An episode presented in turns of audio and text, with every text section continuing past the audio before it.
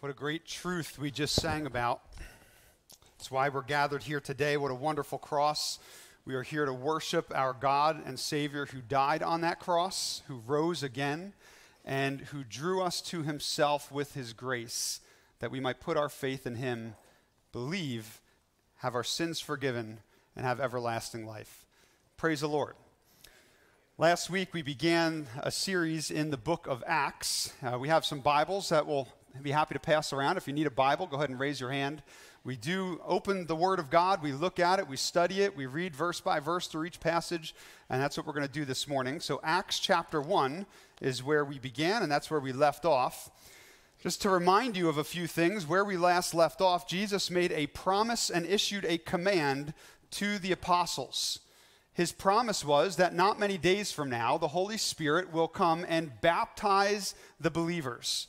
And that baptism would bring power to the people to be witnesses of his resurrection. And that's where the command comes in.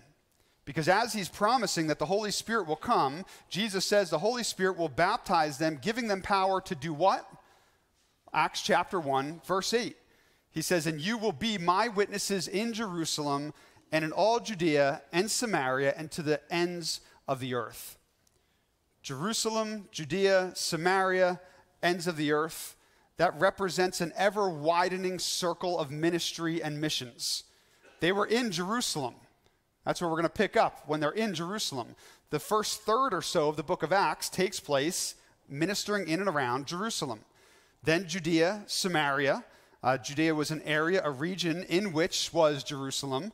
So they minister in Jerusalem. That's their starting point. They go to Judea, and then they spread out to Samaria, another region further up north. Now they're going further and further away from that center point and then to the very ends of the earth. And we'll see them reaching the ends of the earth through people from Ethiopia, people from Spain, and all over the place uh, in the book of Acts. But the disciples were commanded to stay where you're at and, and wait for the Holy Spirit to baptize them, empower them to be these witnesses of the resurrection of the risen Christ. And that's where we pick up the text today. Jesus ascends to heaven after giving them this promise, giving them this command, and now they wait. What do you do while you wait? We're going to see what the apostles did. Let's pick up the text in verse 12. Acts chapter 1, verse 12. Then they returned to Jerusalem from the mount called Olivet, which is near Jerusalem, a Sabbath day journey away. And when they had entered, they went up to the upper room where they were staying Peter and John and James and Andrew, Philip and Thomas, Bartholomew and Matthew, James the son of Alphaeus and Simon the Zealot and Judas the son of James. All these, with one accord, were devoting themselves to prayer together with the women and Mary, the mother of Jesus, and his brothers. What were the apostles and other believers doing while they waited for the Holy Spirit to come? They were praying. They prayed. Now, we're going to come back to that thought in just a minute. There are a few details I want us to set up in the context surrounding what the apostles were doing. First, I want you to notice where the apostles are coming from. It says they returned to Jerusalem from the mount called Olivet, a Sabbath day journey away. A Sabbath day journey was a, a, little more than half a mile. That was the maximum distance a Jewish person was allowed to travel on the Sabbath, according to the rabbis. It doesn't mean that they were meeting on the Sabbath, it means this is the distance between one place and the other. Now, what's more important, I think, is that they were coming from, it says, the Mount of Olives. Now, if you know your Old Testament, you'll know that that's a very significant site. In the Old Testament, Zechariah the prophet, chapter 14, tells us that one day the Lord is going to return to the Mount of Olives. And that mount will be split in two. He'll have all of his holy ones with him, and he'll begin the end time stuff that we read about. We're not going to get into all of that here. Now, it was a significant site because that's where the Jewish people expected God to come. And that's the spot where Jesus ascended. And that's the spot where Jesus said, I'm coming back the same way that you saw me go. These kinds of little details kind of remind us of those Old Testament promises and set us up to expect that we are going to see Jesus fulfilling these very promises even within the book of Acts. Now, second, it says in verse 13 that when the disciples entered Jerusalem, they went to the upper room. Notice that, not an upper room. It's very specific, isn't it? They went to the upper room, the upper room. Like, like Luke, the author, is, is thinking of a very specific room that his readers know very well. Now, unfortunately, we're not exactly sure which upper room he's talking about. There's actually a couple different possibilities. Could it be the room where the disciples had the Last Supper? Possibly. Strangely enough, Luke actually uses different words for that in the Gospel of Luke than he does in Acts. So I'm not so sure it's that upper room. Could it be uh, one of the rooms where the disciples met at the end of the Gospel of Luke, in the time between the death of Jesus and the resurrection of Christ? Possibly. Truth is, we just don't know. But the verb that's used here, where they were staying, where they were staying, implies that they were there for some time. They were, they were hanging out there. They were living there for a little bit of time. They were actually dwelling there in this house, in this upper room, for a period of time. We're going to see that this was quite a wealthy house. It was large. Uh, verse 15 is going to tell us that 120 people could meet there at once. That was a lot back then, and that is a lot today, isn't it? When's the last time you had a, a dinner party of 120 people? I, I'm not sure we have those sorts of things unless it's a wedding or something like that, right? Now, it was, an, it was a, a big house, even for back then, but houses back then normally had very large upper rooms. The way that they were constructed, you'd have a lot of rooms down in the first floor, and then those walls, and those rooms were kind of like the living spaces that the people would have, and the walls would actually support one big upstairs room. Sometimes it was open, sometimes it was enclosed, but it was a big upstairs room, and that was the place where people would sometimes sleep in the hotter months. It was a place of entertainment. Most houses had flat roofs and an upper room. Now, I, as I'm reading this this week, I couldn't help but think about where I started in ministry way, way back when. My parents uh, had a, a large upper room over their garage of the house. And we called it the playroom because originally that's where all of our toys were. So we'd go in there and play and get away from mom and dad. It should have been called the Bible study room because that's really what ended up taking place there. Every Thursday after school, my friends and I would gather together. My parents were gracious enough to open up our home, and we would gather together in the upper room to pray together, to read the Bible, and then afterwards to eat some pizza. Uh, my two friends and I, we, we just we desired to start something together. Really, we just wanted to know God's word better. We wanted to know Him better, and and that blossomed into 30, 40 students from five to six different schools in the area just getting together to hear the word of God and to pray and to eat pizza. Now, the disciples, I don't think they had the pizza, but they had prayer for sure, didn't they? Luke mentions 11 disciples. He starts with Peter, James, and John. Peter, James, and John are the only disciples we're going to hear by name after this point in the book of Acts. The other ones, they're there, but they're not mentioned by name. They're not uh, forefronted in the story. So he mentions them first Peter, James, and John, and then he goes through the list of the other ones that are still left alive, and he ends with this guy named Judas. Now, this is not the Judas you think of when you think of Judas.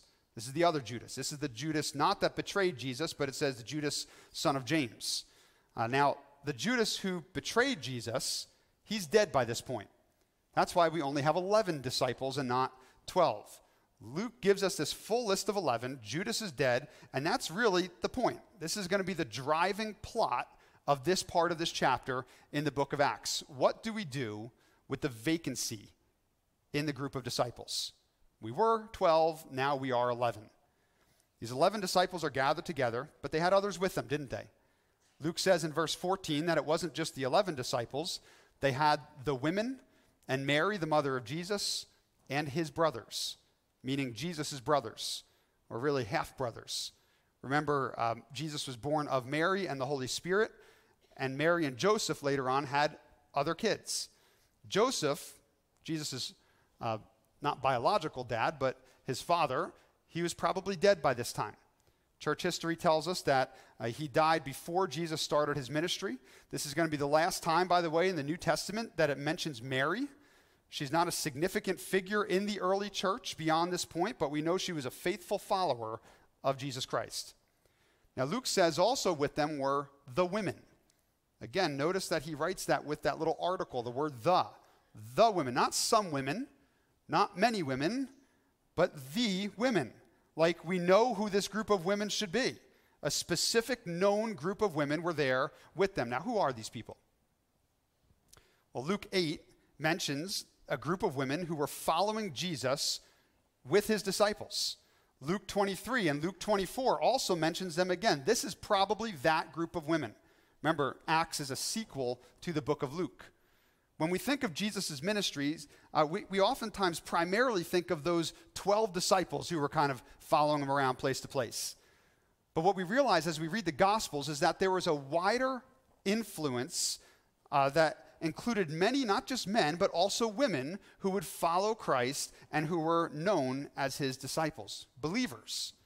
Women had a big role in the early church from the very beginning. We're going to see that in the book of Acts. Now, there was a difference in some roles between men and women. We're going to see that in a minute here, too. But any church today that fails to give significant ministry responsibilities to women probably should pick up the Gospels and read it again and probably should pick up the book of Acts and read it again. Because we're going to see women all over the place in the early church with active responsibilities and significant ministry. I guess this is as good a place as any to mention, ladies, there's a women's breakfast coming up this Saturday, January 20th, 9 o'clock in the morning. Uh, I'm not going to be there because I am not a woman, but I would encourage you to make some time to be there if you can be. 10 bucks a person, that covers your catered breakfast it covers time of worship through music, fellowship, testimony from your speaker, and I'm told that today is the final day to register. All right, plug is over. We see this gathering of people, this gathering of believers in the upper room. 11 remaining disciples. We have Jesus' family. We have women involved in the ministry. And what were they doing? They were praying. They were praying. But Luke doesn't just say praying, he says, with one accord, they were devoting themselves to prayer. Now, two things he emphasizes here. Two things that are helpful for us to consider as we think about what they were doing and applying this passage to our lives. First of all, they were praying in one accord, they were praying with unity. The Greek word behind that phrase, with one accord, it's used 11 times in the New Testament. 10 of those 11 are in the book of Acts. This is a Luke phrase. He wants us to know the early believers were united. They were united in purpose, they were united in prayer. We're going to see in a few weeks, they were united in their resources, they were united in their ministry. They were a united group of believers. I don't know if you've ever been to a church that wasn't united. Maybe this church has gone through periods of time like that. Many churches do. But what a joy it is to be involved in a church that is united around a singular vision making disciples who make disciples. We want to be united around the right thing as a church. The early church was united in prayer. What kind of prayer, though? This is the second thing I want you to notice with how Luke describes this. They weren't just united in prayer. What kind of prayer? It says they were devoted to prayer. It was a devoted prayer. That phrase is quite a bit stronger in the original language than the English translation shows. They were continually devoted to prayer. Prayer was not just a sporadic thing that they did when they feel they needed something from God. Prayer didn't just happen before they ate their meals or before bedtime. Prayer wasn't just a transitional tool used to fill awkward silence between songs and announcements on a Sunday morning. They were devoted to prayer. It was the primary purpose of their gathering. It was something they were committed to, something they worked hard at. You are going to see something in Acts. Church, I want you to notice this right away, starting right here. Every movement of this book starts with prayer. Every massive work of God in the book of Acts begins with the believers praying. You can go through this book and note how many times Luke mentions the believers pray and then watch what God does right after it you are going to see a pattern. You know what that means? You want to see our community change for Jesus Christ? Pray. You want to see those missions trips uh, effective this summer? Pray. You want to see your family transformed for Jesus? Pray. You want to see God at work in this church? Pray. And don't just pray, but be continually devoted to it. Continually devoted. Think about the things that you are devoted to right now. Can you imagine what God could do in and through us if we were as devoted to prayer as we are as devoted to our sports? Can you imagine what God could do in and through us if we were as devoted to prayer as we were devoted to our exercise and health? Can you imagine what God can do in and through us if we spent as much time in prayer as we did on our social media? Church, we are missing out because we are not devoted in prayer oftentimes. So pray, church. Be devoted to it. Don't let it just be a thing that happens every now and then, but commit yourself to being on your knees before your Lord.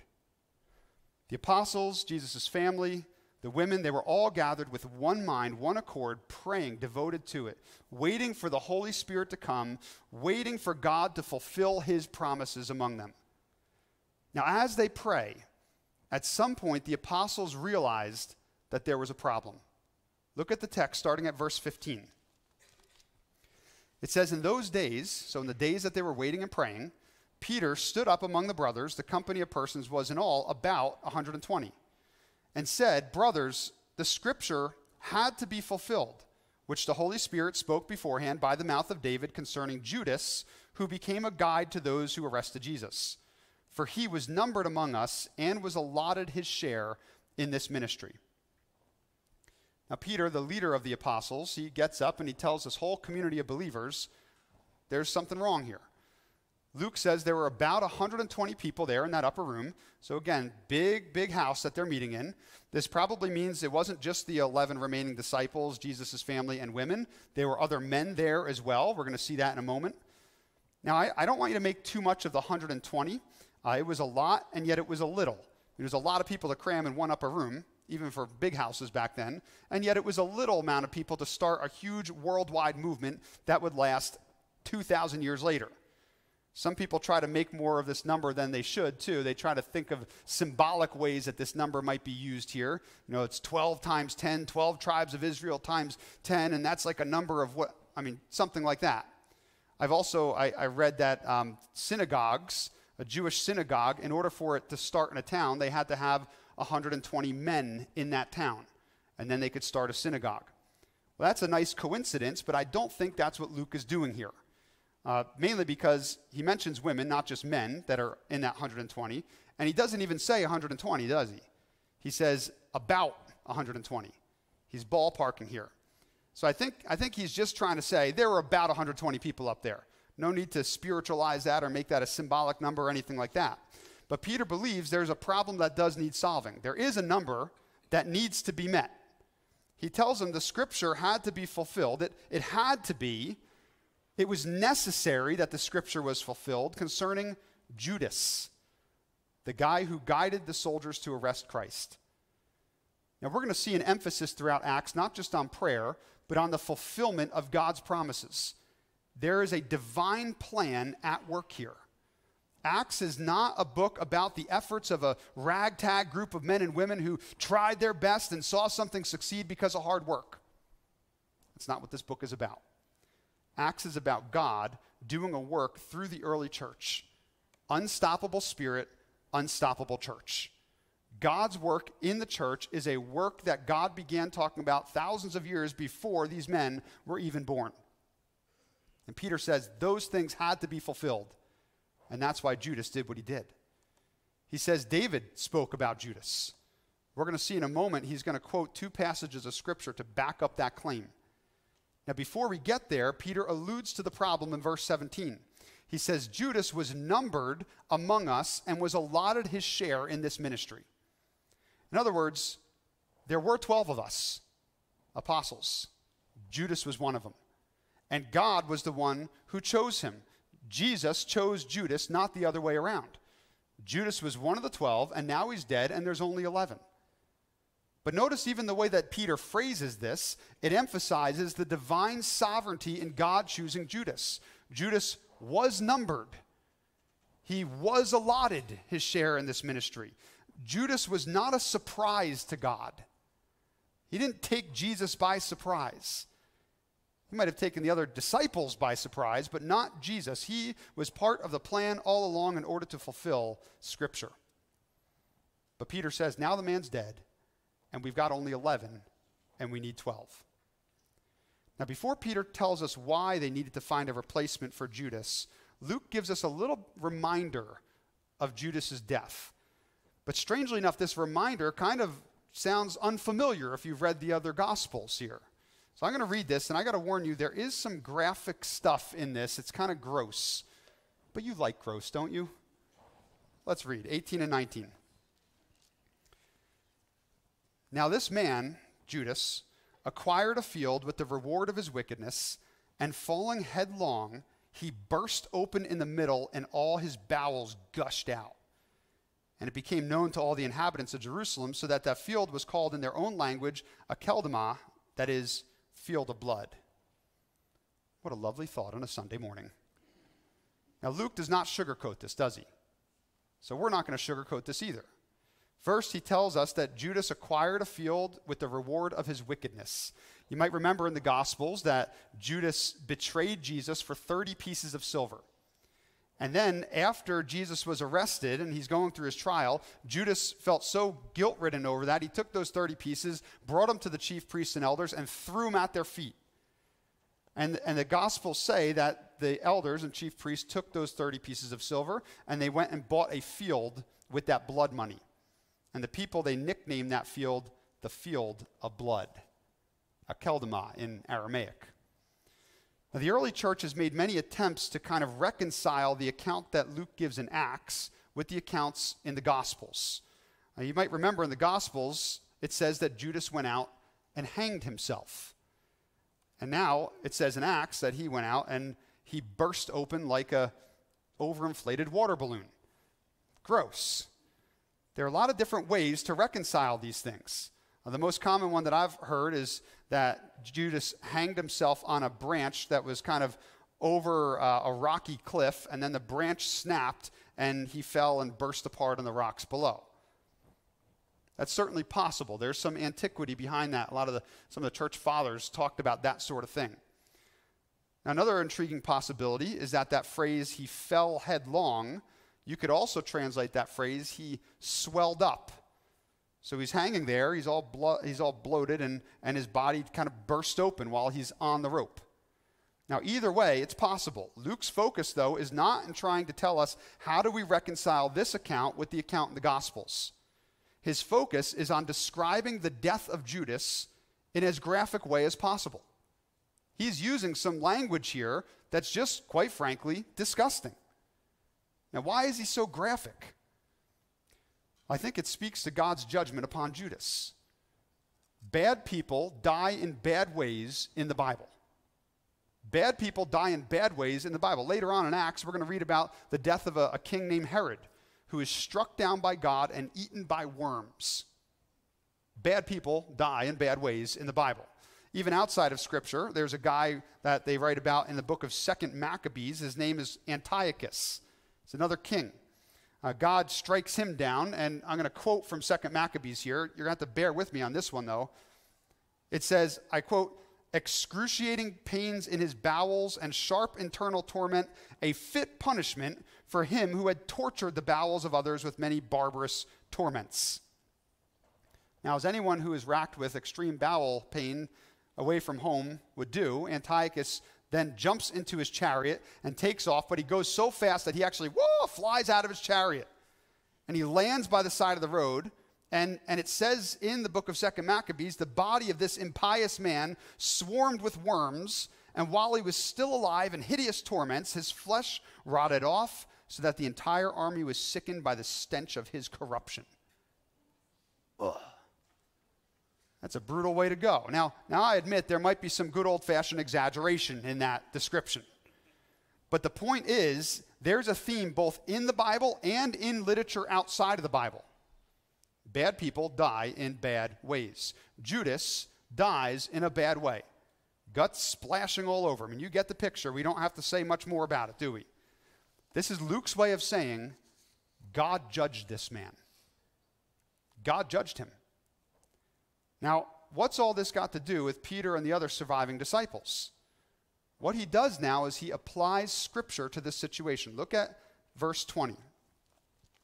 This is Peter speaking again. He says, For it is written in the book of Psalms, May his camp become desolate, and let there be no one to dwell in it, and let another take his office. So Peter quotes two different Psalms here. He quotes Psalm 69, verse 25, and he quotes Psalm 109, verse 8. These two Psalms, they share quite a bit in common. There's a lot of overlap between them. Both Psalms were written by King David. Both Psalms, in both Psalms, David is being persecuted to the point of his life being in, in danger. There are ungodly men per- persecuting him for his righteousness. And he begins both Psalms with a prayer for deliverance God, save me. And then somewhere in the middle, he transitions to praying for justice upon his enemies. Specifically, he asks God, judge these people who are persecuting me. He prays that his enemies would get what they deserve. Now, in the context of both of those, that's when he says those verses that you see on the screen. David prays, God, judge my enemies. Psalm 69, 25. Then he says, May their camp be a desolation, let no one dwells in, dwell in their tents. Peter takes that verse that David used about the enemies of God, and Peter applies it specifically to Judas. He applies a general prayer of the psalm to a specific individual. Same thing with Psalm 109, verse 8. May his days be few, may another take his office. Peter indicates that this principle is applied not just to David's enemies, but to Judas as well. So he's quoting these Psalms in the spirit of the Psalms, but he sees an equivalence between the enemies of David and the enemy of Jesus, the betrayer of Jesus. He sees an equivalence there. Just like when you read the Psalms, sometimes the, the authors of the New Testament read them and they realize that David prefigured or anticipated a greater reality in Jesus to come. Well, so did David's enemies anticipate a greater reality in Judas to come. And because of this, Peter reads these scriptures and he believes we need another apostle. The 11 must become 12. Now, before we read about how they made that decision, I've got to mention this. There are a lot of people who look at this text and they debate whether or not the apostles made the right decision. Should they have chosen another one, or should they have waited for God to do it through the apostle Paul? Was Paul Judas's correct replacement? And I'll say this that's an interesting thought, but I don't see it at all found in this text. You're not going to find anywhere in the book of Acts any hint that the apostles did something wrong here. In fact, I'm going to point to a verse at the very end of this chapter that indicates this was indeed the right decision. I'll point it out when it comes up in the text. But let's follow along. Verse 21. Now, Peter, what he does is he gives the criteria. Who are we looking for to fill this position? Let's take a look. This is Peter still talking. He says, So one of the men who have accompanied us during all the time that the Lord Jesus went in and out among us, beginning from the baptism of John until the day when he was taken up from us, one of these men must become with us a witness to his resurrection. So, church, you want to call yourself an apostle?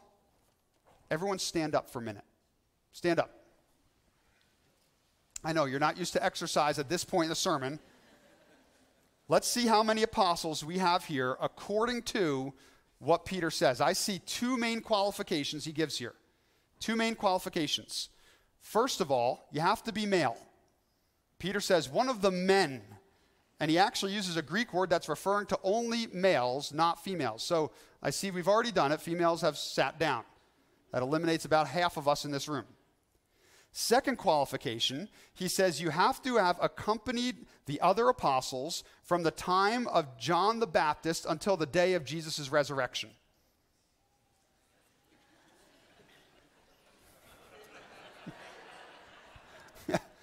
I'm out too. So the office of apostle was reserved for men who had been in the ministry from the beginning and lasted in that ministry all the way through Christ's resurrection and even saw him ascend up to heaven. That is none of us in this room, myself included. Now, every now and then, you see churches out there who call their leaders apostles. But I'm not so sure that's a helpful or even a biblical title to apply to somebody today. Though the term apostle literally means the sent off one or one who is sent, it's not the same as being a pastor or even as being a missionary. This was a title that was reserved for special select group of men in the early church. unless that you can claim that you are a man who is with Jesus from the time of John the Baptist until the time of his ascension, I'm not so sure that we should call ourselves apostles. Now, later on in Acts, we're going to meet a guy named Paul who calls himself an apostle. In fact, Jesus calls him an apostle, but he was not with Jesus from the time of his baptism to his ascension. But Paul himself admits that he's a unique case. He's the exception that proves the rule. 1 Corinthians 15, he calls himself one untimely born. In fact, he says, Last of all, I am one untimely born. Christ appeared to me as one untimely born. Last of all, meaning there are no others like me after this.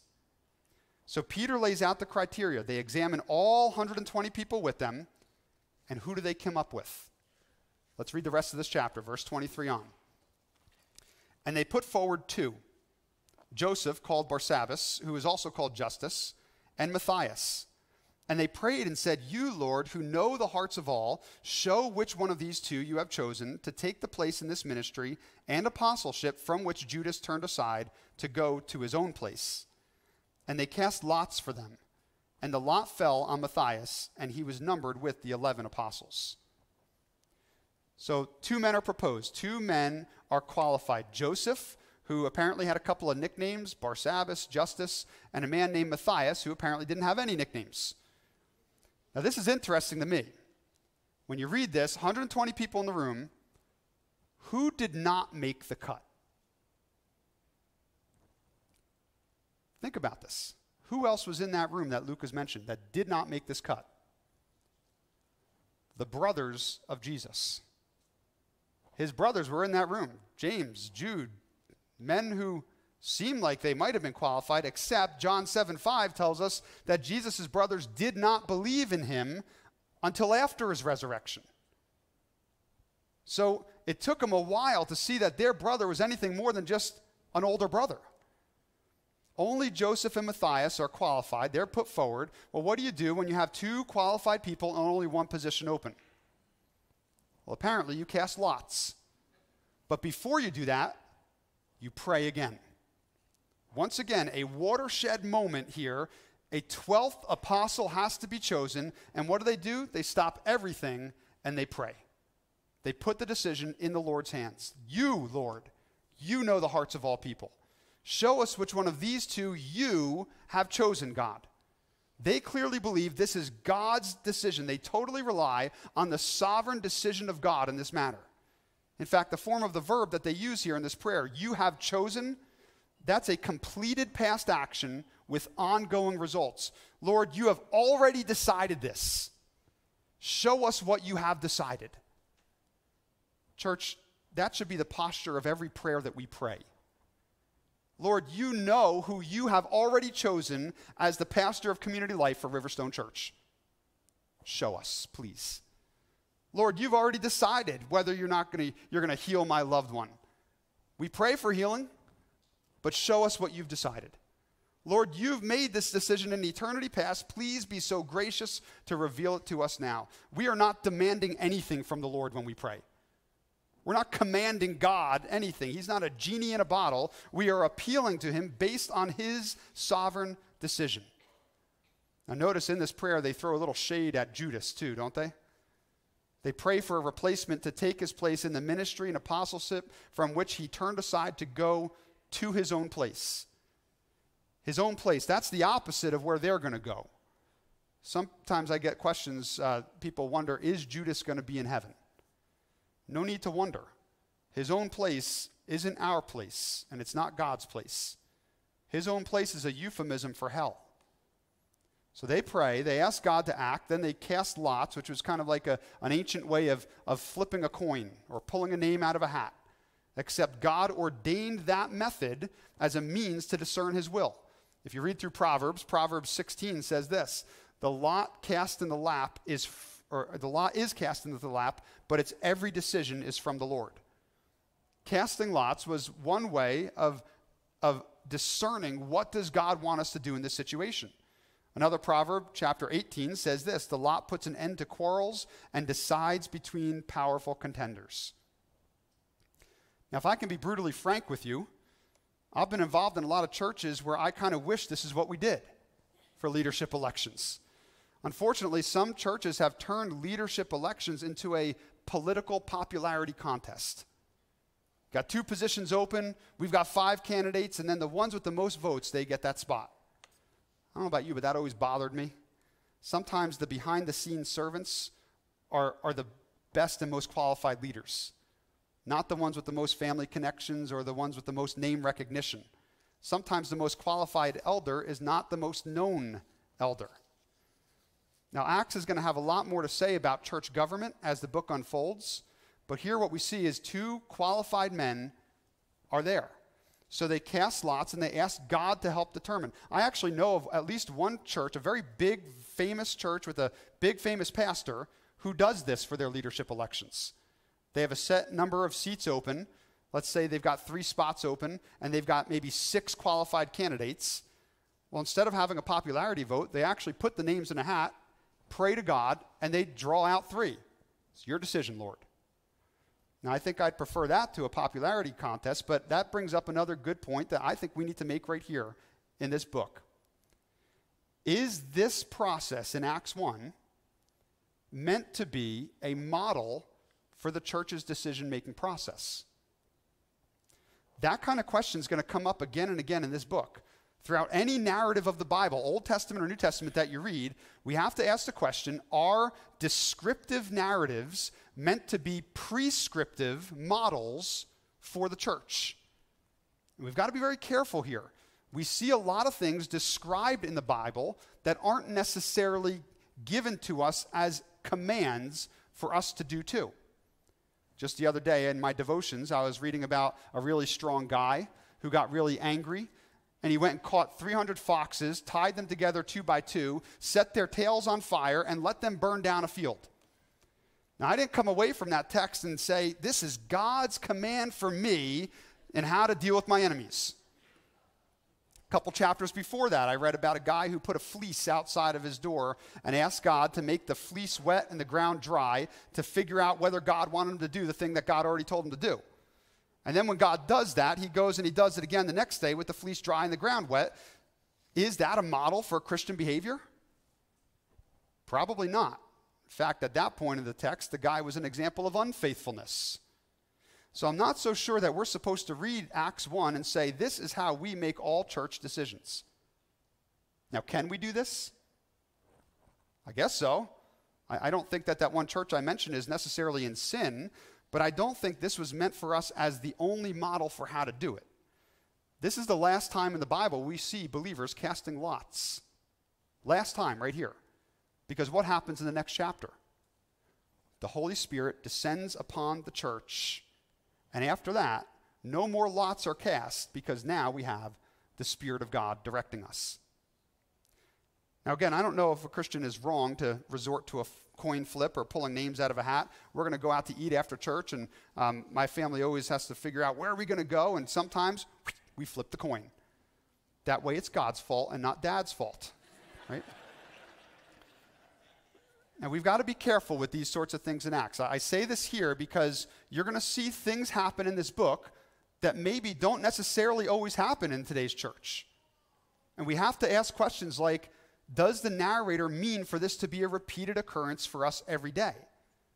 Or do we see other texts of Scripture encouraging this or commanding this too? We actually see a lot of different methods of choosing leaders, even within the book of Acts. We'll point them out as we go. Just like we see different methods of evangelism, just like we see different methods of missions and ministry. But here the narrator does say something about the casting of lots. Notice that last line it says, The lot fell on Matthias, and he was numbered with the 11 apostles.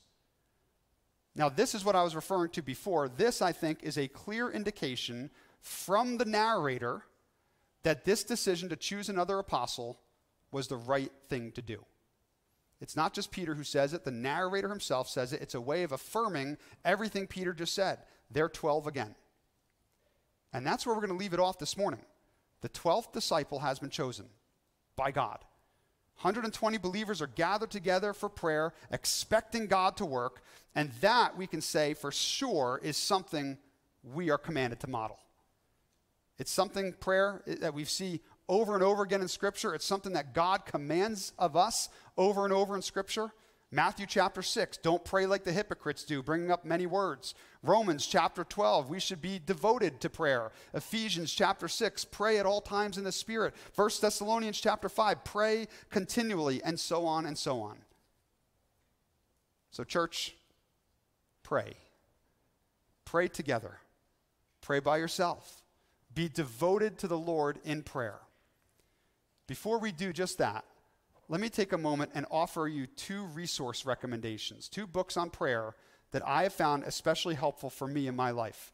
I might have recommended this first one before. It doesn't help or doesn't hurt to repeat it though. Praying with Paul by D.A. Carson. Theologically rich, practical, convicting. Uh, Tom Allen recommended this to me over 20 years ago. I've read it multiple times. One of the best books I've ever read outside of Scripture. I would highly encourage you to pick this up and to challenge your prayer life. Secondly, A Praying Life by Paul Miller. Super practical, down to earth, great recommendations and suggestions for people who sometimes struggle with prayer.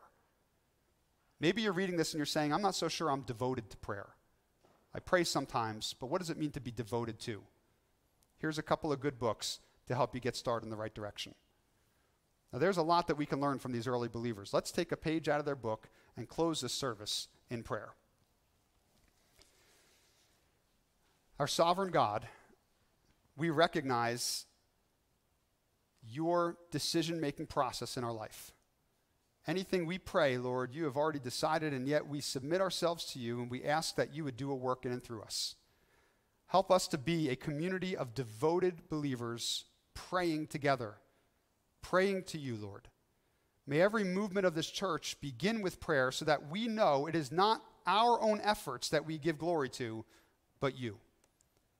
And Lord, I pray that you would hear our prayers even this morning. Do a great work in these mission trips coming up. Do a great work in the ministries that we have here. Do a great work in this church and the lives of these people even today. We thank you, Lord. We praise you for the Spirit of God among us. In Jesus' name, amen. God bless. Be devoted to prayer this week.